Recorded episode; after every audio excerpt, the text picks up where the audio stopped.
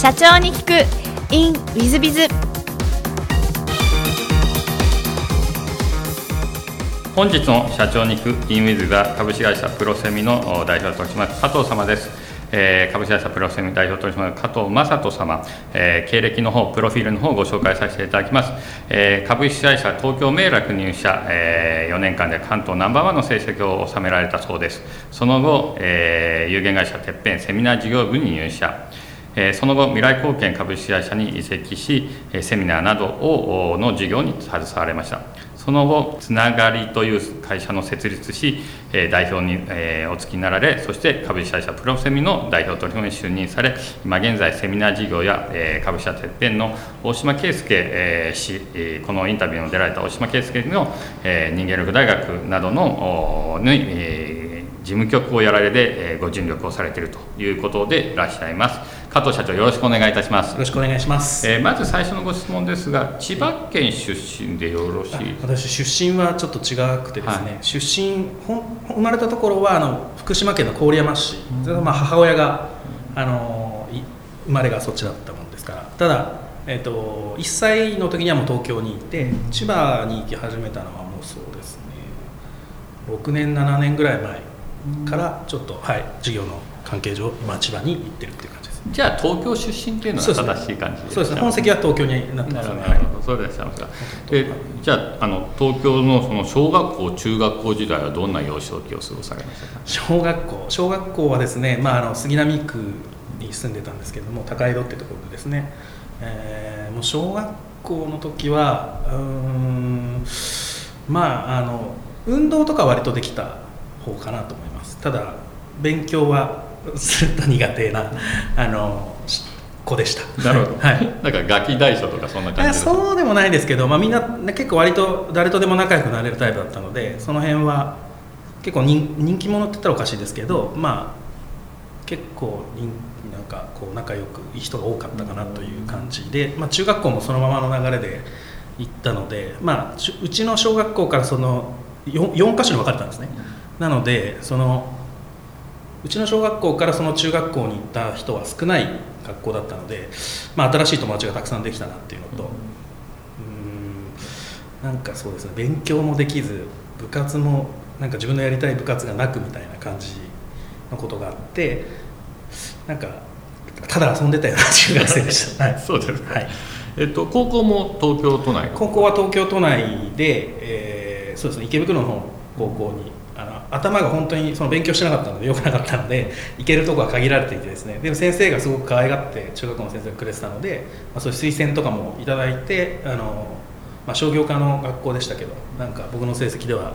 あんまいけないようなあれなんですけど行かしてもらったっていうのもあります。なるほど、はい。高校時代はどんなことをして過ごされた高校時代はあえっと一番はですね、まあ、部活が柔道をやりました、はい、柔道で、まあ、あの3年間やらせていただいて、まあそのまあ、2年生からがあの本番になるというか、まあ、2年生から3年生の最初までが本番なんですけど一番こう苦しいというか追い込まれる時期なんですけど、まあ、一応副キャプテンっていう形で僕はやらせてもらって学年では多分おそらく一番強かったんじゃないかなとは思いますっていう感じですかね。ただそう勉強はえーっとすごくできました。そこでは。なぜかっていうとやっぱりその高校の商業科に行ったらですねこうテストの問題とか教えてくれるんですよね。なのですごく簡単だったっていうのとその高校の部活の監督がめちゃくちゃ怖くてですね赤点を取ったら殺すみたいなことを言われていて焦って勉強をしてで40点が赤点なんです僕40点取ったことなかったので中学校時代に。一生懸命勉強して。でそこでこう成績はめちゃくちゃ良くなりましたっていう感じですかね、はいなるほど。じゃああの優秀な生徒さんという感じでいらっしゃいまそうですね。優秀な生徒なんですけど小学校中学校で全く勉強してないので無知なことが多すぎるなと。ただやればできるんだっていうことはそこで分かったかなっていうのは ありますかね、はい。高校卒業後は大学ですか？はい、大学に行かせていただきました、はいあえのどちらの大学？ー立正大学っていう大学なんです。あけど経経済学部ですね。お近くですね、はい五反田とか大崎。たださあそうですね。僕は五反田大崎に通ってました、はい。うんなるほど。何かその立正大学選ばれた理由ってなられたそれも高校の時一番その商業科で成績が一番良かったので推薦枠が1人だけあったっていうのでなんか受験をしたことがなかったっていう感じでしたね、うん。はい、その流れで行かせていただいたっていうのがなるほど。経緯ではあります。大学時代はどういうことを過ごされました大学時代はあの、まあ、学校も真面目に行って、えー、と経済学部、まあ、ただ夜間種講師っていう、えー、と午後からの授業で夜まで授業があってその選択取れるっていう感じではあったんですけどと働きながらということでバイトをしながらやらせてもらってやっぱりこのアルバイトがですね高校3年の後半からガソリンスタンドでアルバイトをさせていただいてなんかそこでの時間がすごく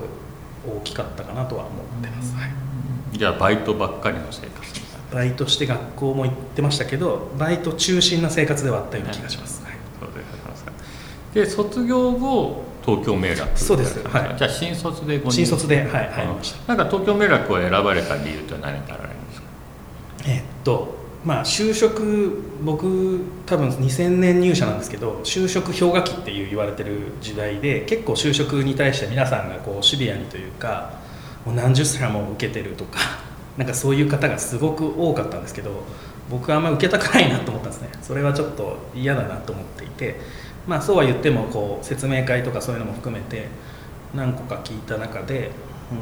んちゃんとそういう面接まで行って最終面接が受かった会社が、まあ、その東京名楽だったっていうところでまあなんか選んでいただいたので行ったっていうのが一つですね。まあ他が分からなかったっていうのももちろんあるんですけどはい。なるほど。はい。で大変素晴らしい成績を収められたということなんですがそれは何か理由があられるんですか？えーっとまあその関東ナンバーワンでさっき言われたのルートセールスっていう中で、えーとまあ、僕は業務用って言ってレストランとかを回るような飛び込みしたり、まあ、その場で売り上げを1店舗ずつ伸ばしたりっていうような形で配送しながらやるっていう感じだったんですけどまあ僕成績のことは全く気にしてなかったんですね。その当時はもうただ一生懸命やっててっていう感じでえーとなんかでも新入社員で入った時にあの大卒も高卒も取るんですけど僕らの同期入社って300人ぐらいいたんです当時。でその中で、えー、と2人ずつ大卒と高卒が同じ営業所に配属になってでなぜか知らないんですけど僕が一番最初に辞めるだろうと勝手にこう周りから言われてたので、まあ、そういうので悔しいなっていう気持ちとかがあったりとかなんか負けん気がただ強かっただけだとは思います。それで一生懸命やった結果気づいたらそうだったらしくて本部に引っ張られたみたいな経緯がありました、何年ぐらい名楽にはいらっしゃったんですか？9年間ぐらいはいましたね、なるほど。その9年間いてこうその後てっぺんのセミナー授業あそうですねとかあるんですけど、その辞めるきっかけというか移られるきっかけって何かあられたんですか？えーっと一番はですねあの当時その、まあ、有限会社だったんですけどてっぺんのセミナー事業っていうのがあってそこでてっぺんでナンバー2をしてた、まあ、山本君っていう人がいまして山本さんがですね、えー、と僕と同い年だったんですね。でその彼が僕は大学で、えー、と就職活動のために夜のバイトに切り替えたんですけどその居酒屋さんで働いてたのが彼でで同い年で仲良くなってでまあ、年に何回か会って飲んでたんですけどその時にこう、まあ、彼からすごくこう誘ずっと誘われてたんですね。そのセミナー事業部っていうのをやり始めた頃からそれ営業が欲しいからお前来てくれよみたいなことを言われてでお前よりできる営業マンは腐るほどしてんだけど俺はお前と一緒に働きたいんだみたいなことを言われていたなっていう記憶が残ってて働きすぎてですね迷惑にいる時に、えー半年間ぐらいちょっと休まない時期があったんです。商業施設がオープン武蔵村山にダイヤモンドシティというのがあって毎日行けって上司から言われたもんでそれを愚直にやってたらですね倒れてしまってですね あの肺炎で1週間が入院したんですね。でその時になんかちょっといろいろ考えてしまってこのままでいいのかなって思ってその時のことをなんかこう言われてたのを思い出して、まあ、あいつと一緒に働きたいなと思って、えーてっぺんという会社に入社させていただいたっていうのが最初の経緯ですね。なるほど、はい。そこからがじゃあセミナー事業に携わですそうですった経緯で2009年ですかね。なるほど、なはい、2009年4月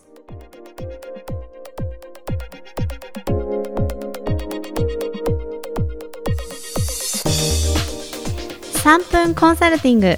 i z b i z が社長の悩みを解決。本日の3分コンサルティングは、えー、J 様ですね、えー、はじめましてポッドキャストいつも楽しみに拝聴しております。知的玩具をネットで販売しております。J と申します。現在は創業2年目です。なかなか販売数が伸びず創業当初より売り上げはほぼ横ばいで来ておりましたが半年ほど前からウェブ広告を実施したところ反響があり売り上げが増加しました。素晴らしいですね。しかし広告出稿費を考えるとほとんど利益が上がってないのが現状です。他に費用対効果の高い販売手はないのかと頭を悩ませています。何か有効な販売方法について新谷さんのご助言をぜひともいただきたいです。何卒よろしくお願いいたします。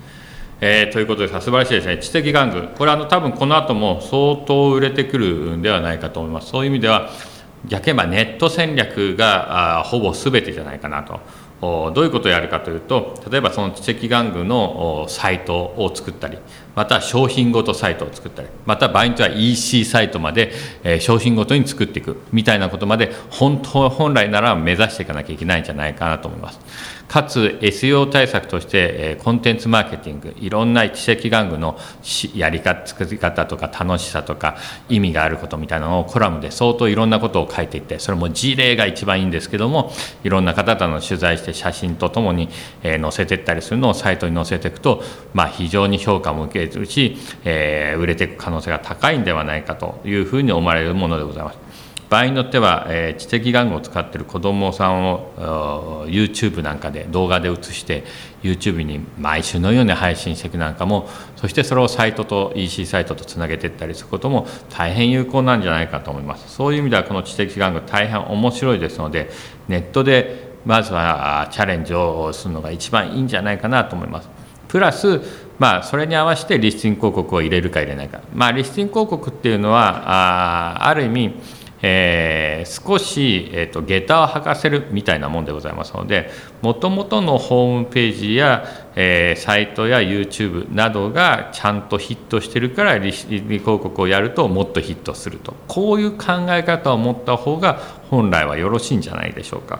そういう意味では、リスティング広告から当ててっていうのは、下駄履かしてるだけですね、もっとサイトを充実したり、えー、毎日のように、えー、毎週のようにコラムを書いたり、または毎週のように、毎月のように動画配信をしていくみたいなことができてくることが一番有効だと思います。そういう意味では、えー、J 様は、インターネット系のセミナー、SEO 対策系のセミナーは、まあ、私どもいろんなセミナーを無料でやってますので、全部資料ダウンロードなども合わせて、問い寄せ、えー、チャレンジすることも重要なんじゃないかな。お聞きになって、えー、勉強することも重要なんじゃないかなというふうに思います、えー、ぜひとも、えー、いろんな手法を勉強していっていただき、えー、もっともっと利益が上がっていただければというふうに思っております、えー、本日の3分コンサルティングはここまで。また来週。